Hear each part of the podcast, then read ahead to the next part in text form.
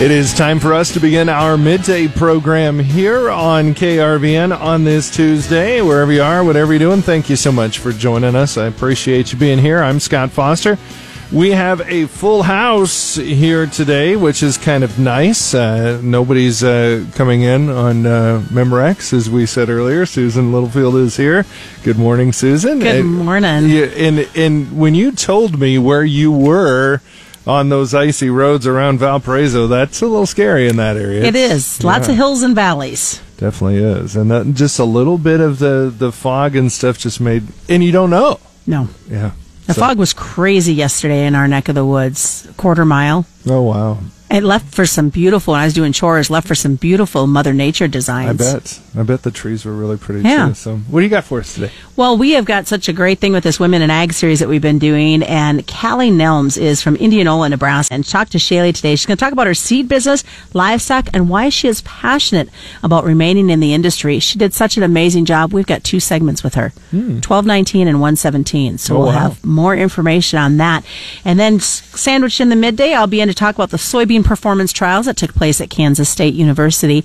And they took those soybean trials and also did some trials on soybean cyst nematodes and what varieties were resistant. So some good information coming for guys as they get ready to make or finish up those planting selections for this year. Gosh, it's hard to believe we're thinking about that already. In some ways, feels Hey. like we just got done. They're already harvesting corn in northern Brazil. Okay, well, good for them. Yeah. All right, thank you, Susan. Thank you. Turn it over to Jason. Uh, good game last night, huh? It was long game. Uh, Yeah. Got over about eleven fifteen. Just think if we were on the East Coast, Oh. we some bleary eyed folks today. That's right. I don't know why they can't do anything about that. Why, why not have the playoffs already done with, Mm-hmm. and then play this championship game around the first? When it used to be Mi- middle of January for a national championship game seems odd to me. Yeah, it's I don't want to be the old guy in the room, but Yeah. Okay, okay, boomer. All right, so but uh, it was quite a season, quite It a was. game, especially for Joe Burrow. that's got to go down. That LSU team's got to go down as one of the best. It does, and I know Husker fans don't like to hear that, but you go 15 and 0 and you beat seven teams ranked in the top 10 and you handle the defending national champion, you can make the case for LSU. I LSU. think so. Here's a bigger question. Who had a better season? The Water Boy in 1998, Bobby Boucher, or Joe Burrow here in 2019 and the 20? What a year! What a yeah. And he came out of nowhere, sort of like the water boy, really. A little bit. a little bit. And his coach sounds the same. So He does. also coming up in sports, we'll talk Husker men's basketball. They have a tough one tonight on the road at Ohio State. That one starts a little earlier than usual. Tip off is at five thirty. We will have it for you right here on eight eighty KRVN. And coming up in sports, we'll hear from head coach Fred Hoiberg. All right, very good. We turn it over to Bob Brogan back in the number uh, two seat once again. And uh, hey, stocks up a little bit today. Stocks uh, up right now, uh, but uh, st- stocks fell in early trading as investors were looking at a significant round of fourth quarter corporate earnings reports. Major banks, including J.P. Morgan Chase and Citigroup, reported surprisingly good earnings. The Wells Fargo disappointed investors.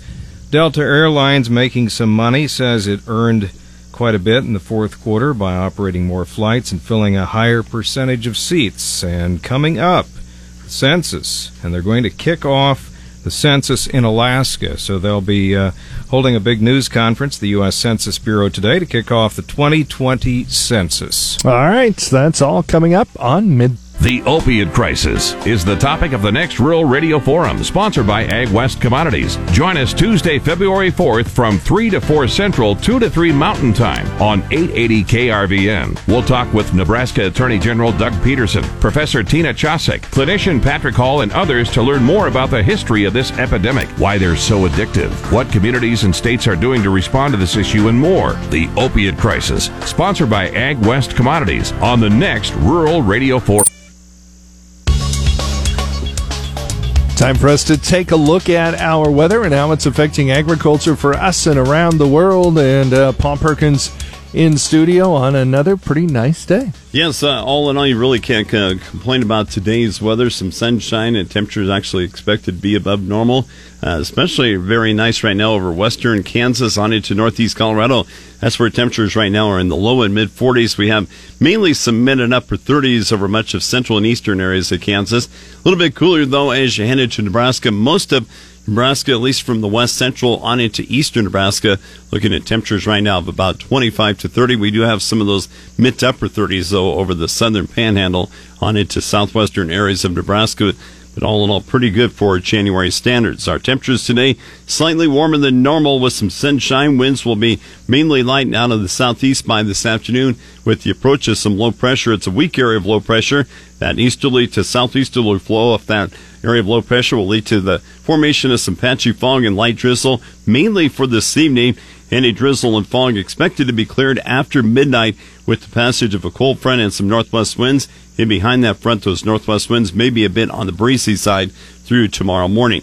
In between systems, tomorrow through the day Thursday, we will see dry conditions. Precipitation chances start to increase by Thursday night through Friday night with low pressure that tracks through the plains. That best chance of moisture coming up on Thursday night. The precipitation time still a bit uncertain since some warmer air ahead of that low could keep some of the precipitation as liquid to a wintry mix. Right now, that outlook expecting some snow with the system, but with little to no accumulation and a wintry mix. We will keep you up to date because it is a situation that bears some watching. On the backside of that area of low pressure a northerly flow will keep our temperatures cooler than normal over the weekend through early next week. In our long term forecast, our temperatures for Sunday through January 27th in Nebraska and Kansas expected to be seasonal to slightly colder than normal. That best chance of colder than normal air over the eastern third of the U.S. The precipitation outlook indicates near normal to slightly above normal precipitation for Nebraska and Kansas Sunday through the 27th and higher chance of precipitation towards Texas. Key weather factors in the market include favorable rain for most of South America's key crop areas and the impact of late week storm across the central U.S. By Thursday, a new storm expected to emerge from the western U.S. Late week precipitation in the nation's midsection will include a band of snow across the northern plains and upper Midwest and rain from the southern plains into the mid south. That storm will maintain very wet conditions in the Midwest and is a bit of a concern looking toward the spring planting season. Also, some bitter cold air is forecast to settle over the Midwest Sunday through Tuesday, and that may cause some cold weather stress to portions of the soft red winter wheat belt. In the southern plains, recent and predicted rain is favoring the winter wheat in southern and eastern areas. The western and northwestern areas of the southern plains, bit on the drier side. This late week storm could bring mixed precipitation to the southern plains. Also, watching some cold air from the Midwest also watching uh, that cold air that may be coming in from the Midwest and possibly extending into the southern plains. Across southern Brazil, a new round of thunderstorms is predicted in the next few days. That will further improve the conditions for soybeans and full season corn. In central Brazil, it will be drier and hotter through this weekend, but improving rain chances are on the way in about six to ten days from now. In Argentina, enough rain is occurring to maintain current yield prospects and maybe even improve some of those crop prospects for Argentina. All right. Well, uh, we will keep an eye on all of that, and we, certainly we looks like uh, we're kind of lucking out right now, aren't we? Exactly. Uh, uh, a system that's coming in on Thursday night into Friday right now. Current forecast indicating little to no snow accumulation, but maybe it may be a bit on the slick side since those temperatures are going to be kind of hovering around freezing, and especially since the bulk of that moisture coming in on Thursday night. But we'll keep an eye on it. It is a system that bears some watching because it will continue to pick up a lot more moisture as it goes to the southeast of us. Okay, very good. Well, thank you. I appreciate it. Uh, what, where do you go to check in on your weather, Paul? Weather tab at krvn.com.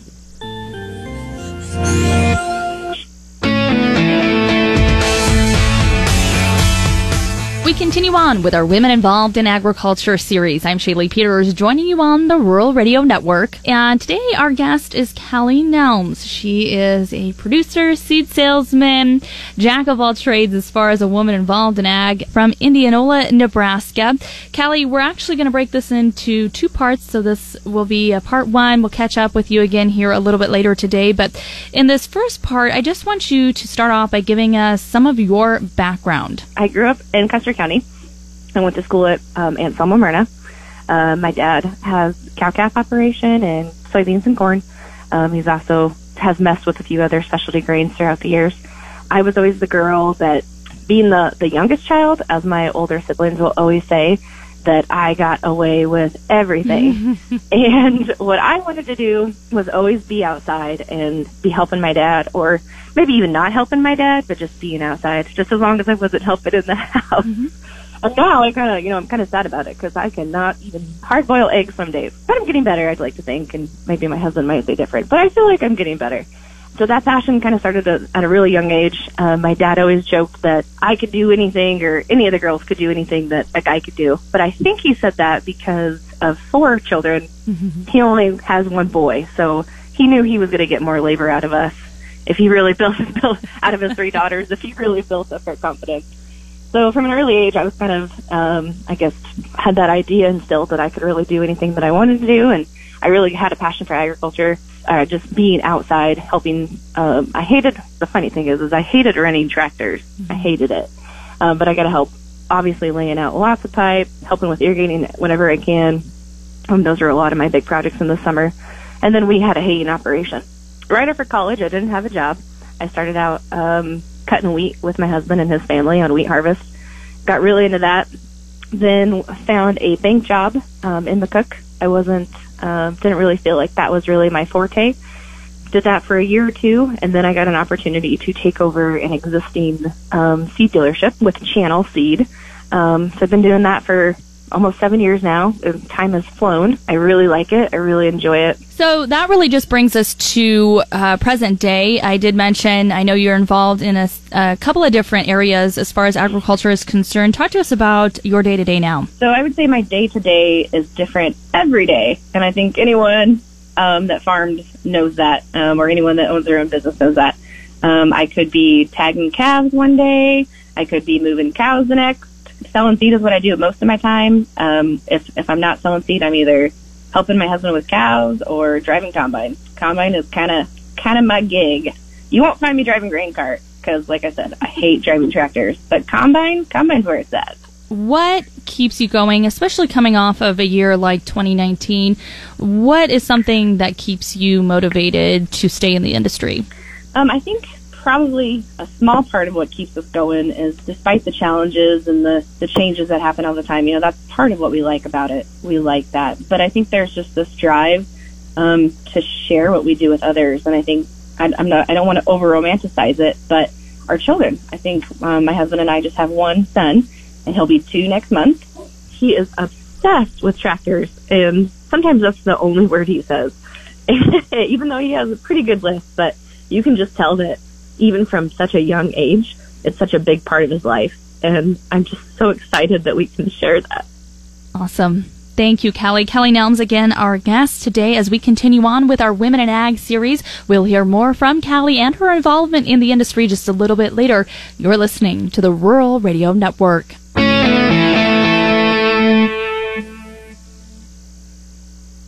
Um,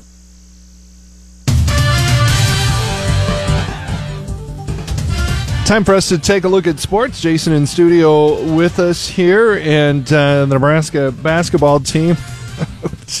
who knows? You know they they turn it on sometimes, and then other times they. I guess that's the essence of a team that lives and dies by the three pointer. You know, I, I wouldn't bet any of my hard earned money on Nebraska No. beating Ohio State tonight, but stranger things have happened.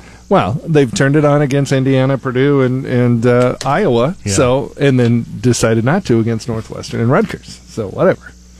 Go figure. Yeah, they were able to erase nearly an 18 point first half deficit the other day before eventually losing to Northwestern on Saturday 62 57 to fall to 7 and 9 on the year. Tonight they're at Ohio State, and head coach Fred Hoiberg talks about some of the keys in this one. Uh, it's going to be, you know, another physical battle uh, against a really tough, strong team that, uh, you know, that, that it's going to come out hungry. You know, there's no doubt about that. So, you know, got to put uh, what happened uh, behind us. We got to learn from it. Um, you know, the good, the bad that we did, and, and hopefully come out with, with a strong 40 minutes. We're gonna we're gonna need it if we have any chance of winning. We're going to have to play a full, complete 40 minute game. Believe it or not, but Ohio State has a worse conference record at this point than Nebraska does. They're one and four in league play, eleven and five overall. They were ranked eleventh before they lost last week in Maryland and Indiana. So that means they're going to come in off. Uh, pretty much. Tip off is set for 5:30. We will bring the game to you right here on 880 KRVN. KU has an interesting one tonight at Oklahoma. That one starts at 8. The Nebraska Unicameral has dipped its toe into college athletics as yesterday Omaha Senator Megan Hunt and several other state senators introduced LB 962. That bill calls for the is called the Nebraska Fair Pay to Play Act. The bill reads similar to other bills introduced around the country in recent months that allow college athletes to be paid for their name, likeness, and image outside their sport. Well, Kevin Stefanski is the latest guy to walk the plank with the Cleveland Browns. The Vikings offensive coordinator was officially hired by Cleveland yesterday and is their 18th full time coach in franchise history and the 10th since the Browns' 1992 expansion return. Which to this point, let's face, it's been a resounding dud. Yeah. The 37 year old spent 14 seasons as an assistant in Minnesota and has never been a head coach at any level. Good, luck, bud. Good luck. And UNK outdistanced Louisville to claim the Helmet Bowl 3 national championship. The Lopers, the only college football team named after Antelopes, became the first NCAA Division II Helmet Bowl champions and the first non-Division III champions of Helmet Bowl. Now, this is an online contest, Mm-hmm. kind of a popularity contest, but Lopers won it. There's no other college teams named the Antelopes. I'll be so darned. they say. I, you would have thought. So that fancy uh, blue and gold That's helmet cool. that they put into the competition ended up beating all the rest across the nation. So it's just been that been that kind of school year for the Lopers. A lot of winning going on. It definitely has been that. That's a look at sports. For more, find it anytime at krvn.com. I'm Jason Jorgensen. Thanks, Jason.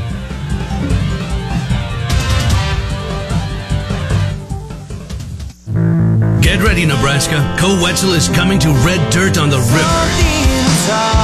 Saturday, February 15th at Viaero Center Kearney.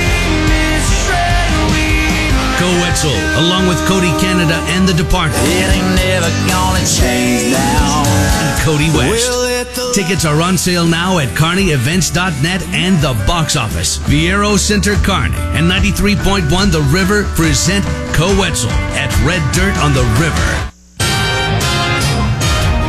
Nebraska lawmakers spent three hours Monday debating LB 147, the so called school discipline bill. No vote was taken. Senator Joni Albrecht of Thurston read a letter from a teacher in her district. Just in the last couple of years, I have had a student throw a chair at another student intending to hurt him, and have also had students threaten other students with violence.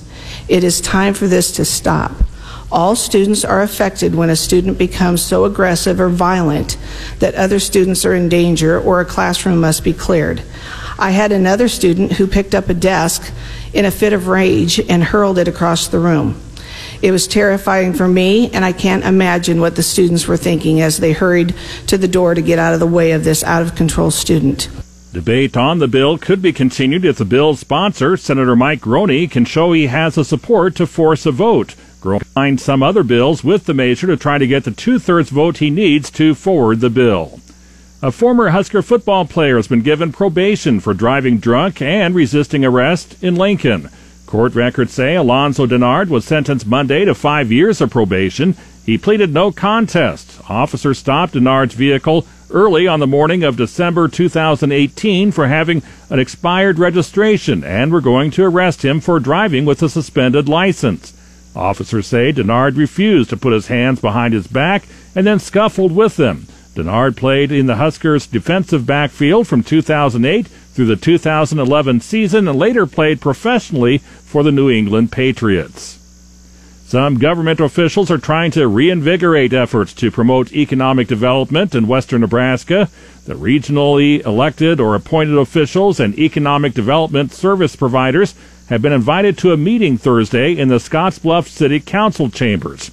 The goal reorganize and reboot the Western Nebraska Economic Development Group. The group originally was established in 2015 and met for about three years before losing steam. Scottsbluff Economic Development Director Starr Lehl says she's encouraging officials to attend what could become a forum to exchange ideas and experiences. Authorities say a truck hauling cattle is overturned in thick fog in Kansas. It occurred around 320 this morning on U.S. Highway 54, less than 10 miles east of El Dorado. The Butler County Sheriff's Office said in a Facebook post that loose cattle were being corralled and taken off site. Other than cattle, there are no known injuries. On the Rural Radio Network, I'm Dave Schroeder.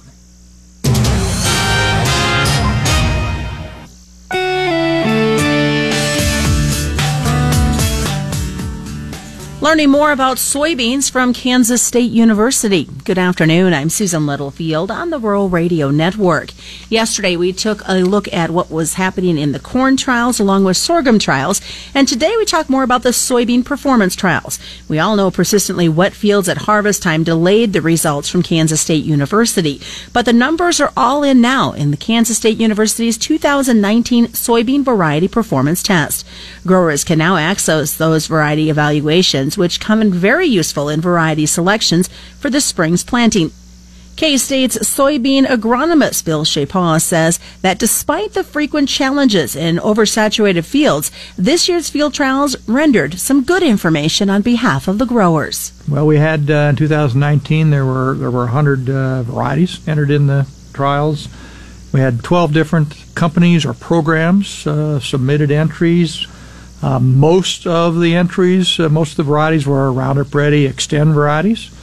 We had uh, Liberty Link. Uh, the Liberty Link varieties have been in there for several years, and uh, they continue to have uh, a few of entries there. We still had a few Roundup Ready 1 entries and a few conventional varieties. And then new this year, we had a few enlist varieties for the first time. Now, the test sites were all distributed in the state in regions where soybeans were commonly grown. He adds that at each site, all the varieties entered went head to head. Their trial locations are anywhere from northeast Kansas, a few locations, all the way down southeast Kansas, and then central Kansas and northwest Kansas.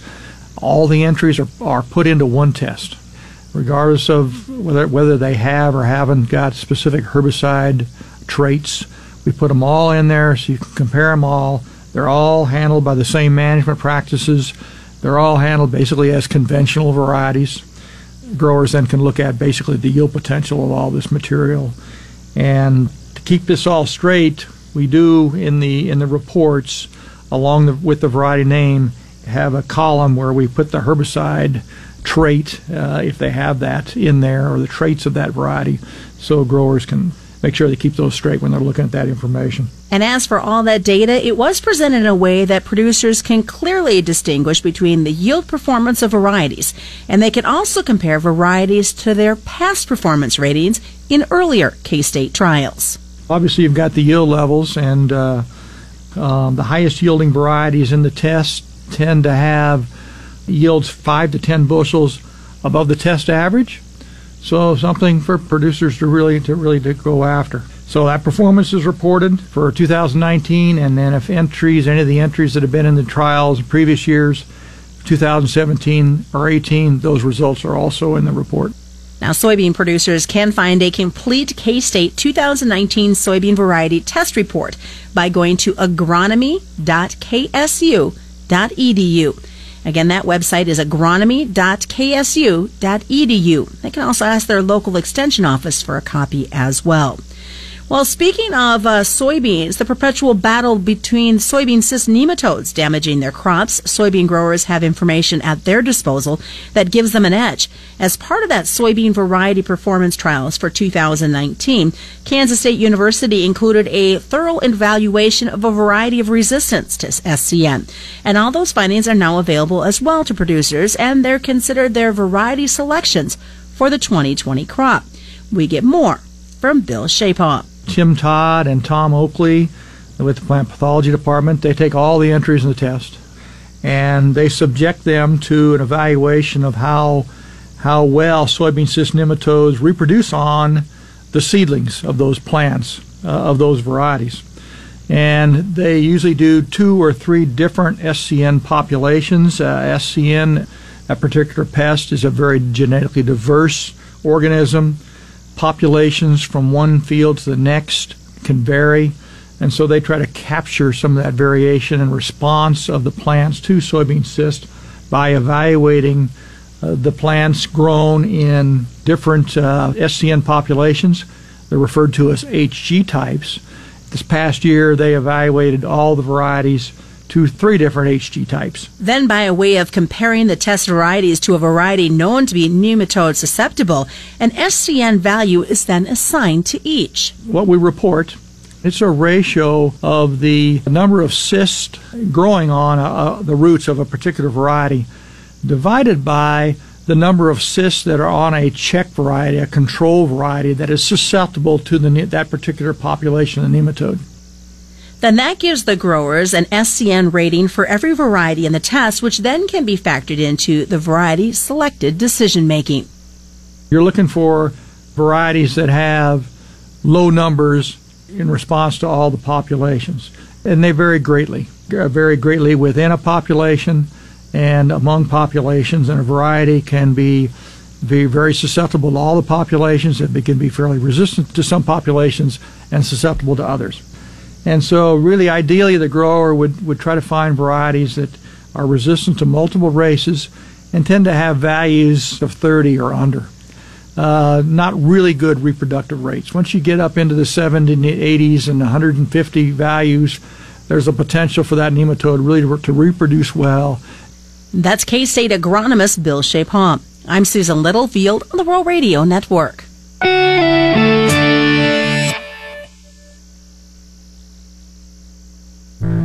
Get ready, Nebraska. Koe Wetzel is coming to Red Dirt on the River. Saturday, February 15th at Viaero Center Kearney.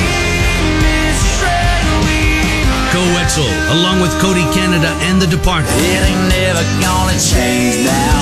And Kody West. Tickets are on sale now at kearneyevents.net and the box office. Viaero Center Kearney and 93.1 The River present Koe Wetzel at Red Dirt on the River.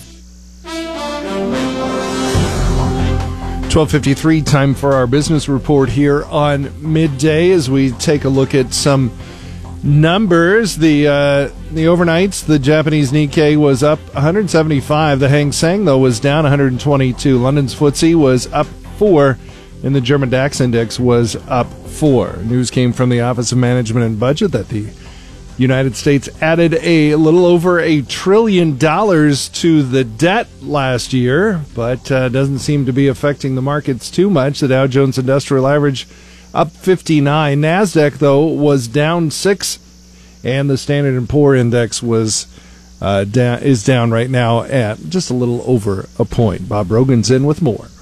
Stocks have been mixed in midday trading. Investors are digesting the first significant round of fourth quarter corporate earnings reports.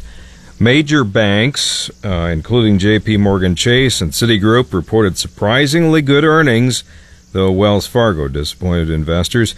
The financial sector held up well overall. Uh, technology stocks were the biggest losers. Energy costs, um, consumer prices in the news today. Uh, energy costs brought consumer prices a little bit higher, and uh, American workers' earnings couldn't keep up in December. The Labor Department saying that its consumer price index rose two tenths of a percent last month, lifted by a 2.8 percent increase in gasoline prices. Inflation is running close to the Federal Reserve's 2% annual target. As we mentioned, Wells Fargo's net income fell uh, hampered by the hefty costs and lower interest rates, uh, you know, lower interest rate environment. The bank earned 2.87 billion or 60 cents per share in the quarter. Delta Airlines earned a little bit of money. Uh, with more flights and more full seats, it says it earned $1.1 billion in the fourth quarter by operating more flights and filling a higher percentage of seats now, that's an 8% increase from Delta's profit in the same quarter a year earlier. Lower fuel prices helped Delta save more than $300 million. And unlike key rivals, Delta didn't get caught up in the grounding of the Boeing 737 MAX, which has been in the news quite a bit. It doesn't own any of the planes. The financial results beat Wall Street expectations. And uh, China has welcomed the Trump administration's decision ahead of the signing of a trade deal with Beijing to drop it from a list of governments accused of manipulating the value of their currencies to gain an unfair advantage in trade. A foreign ministry spokesman also said China would continue to reform its currency to bring it in line with market trends. And the U.S. Census Bureau today will hold a news conference to kick off the 2020 census. The Census Bureau director will give an update on the first enumeration in Toksook Bay, Alaska. which begins on January 21st. So that big kickoff, that um, big count that we've got coming up, the 2020 census uh, kicked off, will be kicked off today in Alaska, and um, that ought to be quite an event. Well, I guess uh, if you want to, you want to start at the hard place. Probably would be Alaska to do census because there's a lot of uh, open spaces. But there are props. but there are pro- there are probably, and I I shouldn't generalize, but there probably are are fewer people to count in Alaska. Well, so yeah. But there's bears too. So there's bears. Do you you don't suppose some of those will get counted too? Do you? I, I it's hard to count when you're running the other direction, Bob. That's right. Thanks, Bob. The question the KRVN crew gets most when are you going to call my initials? For more than 65 years, we've been spinning that monogram money wheel to give you a chance to match your lucky name to our lucky letters. Simple rules, great winnings, awarding more than $200,000 over the course of our rich history. And we won't be satisfied until you're a winner. Mornings with Paul Perkins, afternoons with Brandon Bennett, Saturday mornings too. Yep, we're still spinning for winning on Monogram Money, 880 KRVN. Joining you back here on the Rural Radio Network, I am Shaylee Peters as we continue on here with our Women Involved in Agriculture series. We continue to catch up today with Kelly Nelms. She is a woman involved in agriculture near Indianola, Nebraska. And Kelly, we spoke to you just a little bit earlier and you talked about some of your background. Of course, you grew up in the industry. You continue now as a seed salesman. You've got livestock and a little boy. That's pretty important and a pretty pretty big part of your picture as well. So we continue that conversation, and I wanted to shift it to talking about one thing you mentioned ahead of time, and we discussed a little bit was 2019, and that's something you're dealing with right now with a lot of your producers and people that you interact with. It threw a lot of curveballs their way. Boy, 2019 was challenging, and it was challenging for everyone I know, and probably a lot of people I don't know. I mean, just mm-hmm. every, I mean, you see it all over social media, just challenge after challenge this year. I definitely think 2019 was one of those years that gave us more challenging days than more rewarding days. Um, but I think something, again, I've mentioned the, the people in agriculture, they're just, they know how to just stick through it and they can really commit themselves to something. And, um, I think there's a drive in farmers and people involved in agriculture to just keep on doing what they're doing because they know that they're doing it for a bigger purpose. It's bigger than them. Um, it's a lot bigger than them, and I think that just that helps me. Um, you know, not to over romanticize it, but we are raising food, and I think that's a pretty it's a pretty big deal. It's a pretty honest venture so my final question to you is then um, you're at a point you're kind of I like to you're kind of in the middle. So you're not growing up in it anymore, but you haven't been in it for right. an incredibly long time. When you look at those that are above you and those that are below you, why do you think it's so important that women are involved in the industry? I think as women, we bring a totally different attitude to the table. We bring different experiences we bring different viewpoints. We bring um, different ideas. And I think anybody and everybody can contribute to that. And I'm kind of in the middle. Um, I'm not the youngest in the, in the room anymore, mm-hmm. and I'm not the oldest in the room anymore um, when I go to meetings. And I think um, I would encourage any any woman to check out the Nebraska Women in Ag series. They have just been awesome meetings for me to go to, and um, going back to keeping that fire lit. I think finding some people that are really encouraging and elevating and that are kind of going through some of the same, I guess, discourages or the same challenges as you um, to really be able to understand and help you through those. And I think those women in ag meetings have really helped me find people to lean on and reach out to.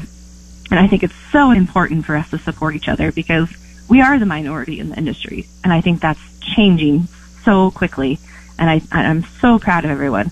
Um, but I still think that we have we can support each other um, to continue to be involved. And so if you are the old one and the older, the I should say wiser one in the room, um, you know, I've met so many women that have reached out to me and make, made me feel included and helped me learn and grow. And so as I get wiser, for don't want to say older, but as mm-hmm. I get wiser, wiser, you know, I really try to seek out those younger girls, younger women in the room and try to be that for them. And I think, um, regardless of age or wisdom, we can all learn from each other. And we definitely have something to contribute. All right. Thanks, Kelly. Again, our guest, Kelly Helms, as we continue on with our Women in Ag series. You're listening to the Rural Radio Network. Clay on the Rural Radio Network, talking with John Payne, Senior Marketing Analyst with Daniels Ag Marketing in Chicago and publisher of the newsletter This Week in Grain. And John, here at the close, wheat still a strong contender throughout the day, but corn and soybeans mixed to mostly lower. Tomorrow we've got the Phase 1 trade deal. Do you see volatility ahead, higher prices? What's your thoughts? Well, I think we baked a lot of in the cake here, and that said, we don't know the details of it. Specifically, kind of the more minutiae details of what can be enforced or not. I think that'll be whether or not the trade believes we need to put another leg in this if it's really going to happen. But the potential's there. I mean, we don't have an overall overbought market other than Chicago wheat. There really isn't a story out there that's driven funds into the market, and I think inflation is probably something that you want to look to protect against, at least in the wintertime here. So, uh, you know, the story's out of the bag as far as what the trade deal can bring to it, but there's still supply issues that can come down, and uh, we got to deal with acreage for next year. So I don't think the market's going to go anywhere. I mean, I'd be more in the favor of buying the rumor, selling the fact if prices were higher. But nine dollar soybeans, you know, which is what a lot of folks in your area are going to be dealing with, don't really attract a whole lot of production. Uh, it'll be default production if it does. Um, so I, I think there's more upside here. I, I'd be prepared to, to see a breakout. I think the, the moves we're seeing in wheat is pointing towards good action, and uh, in the near term here, um, we don't have any delivery risk. So. Uh, I, I, I don't think I'd be selling into the whole by any means, but I don't think I'd be buying it above 950 if that makes any sense.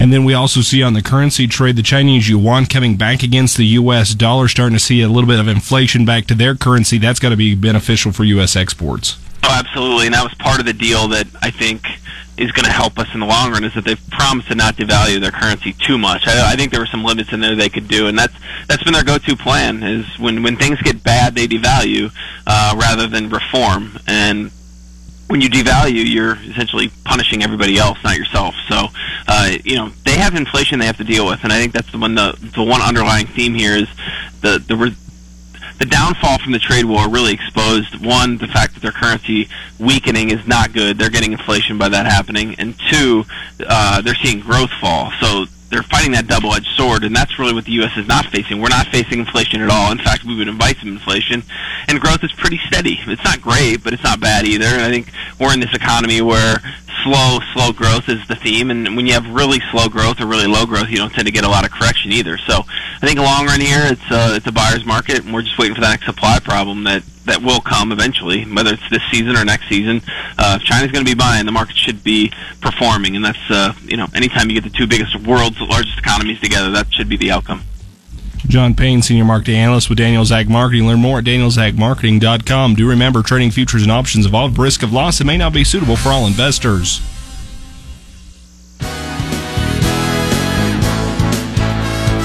That'll do it for our midday program here on KRVN. To hear today's midday program in its entirety, go to podcast at krvn.com, brought to you by Davini Motors.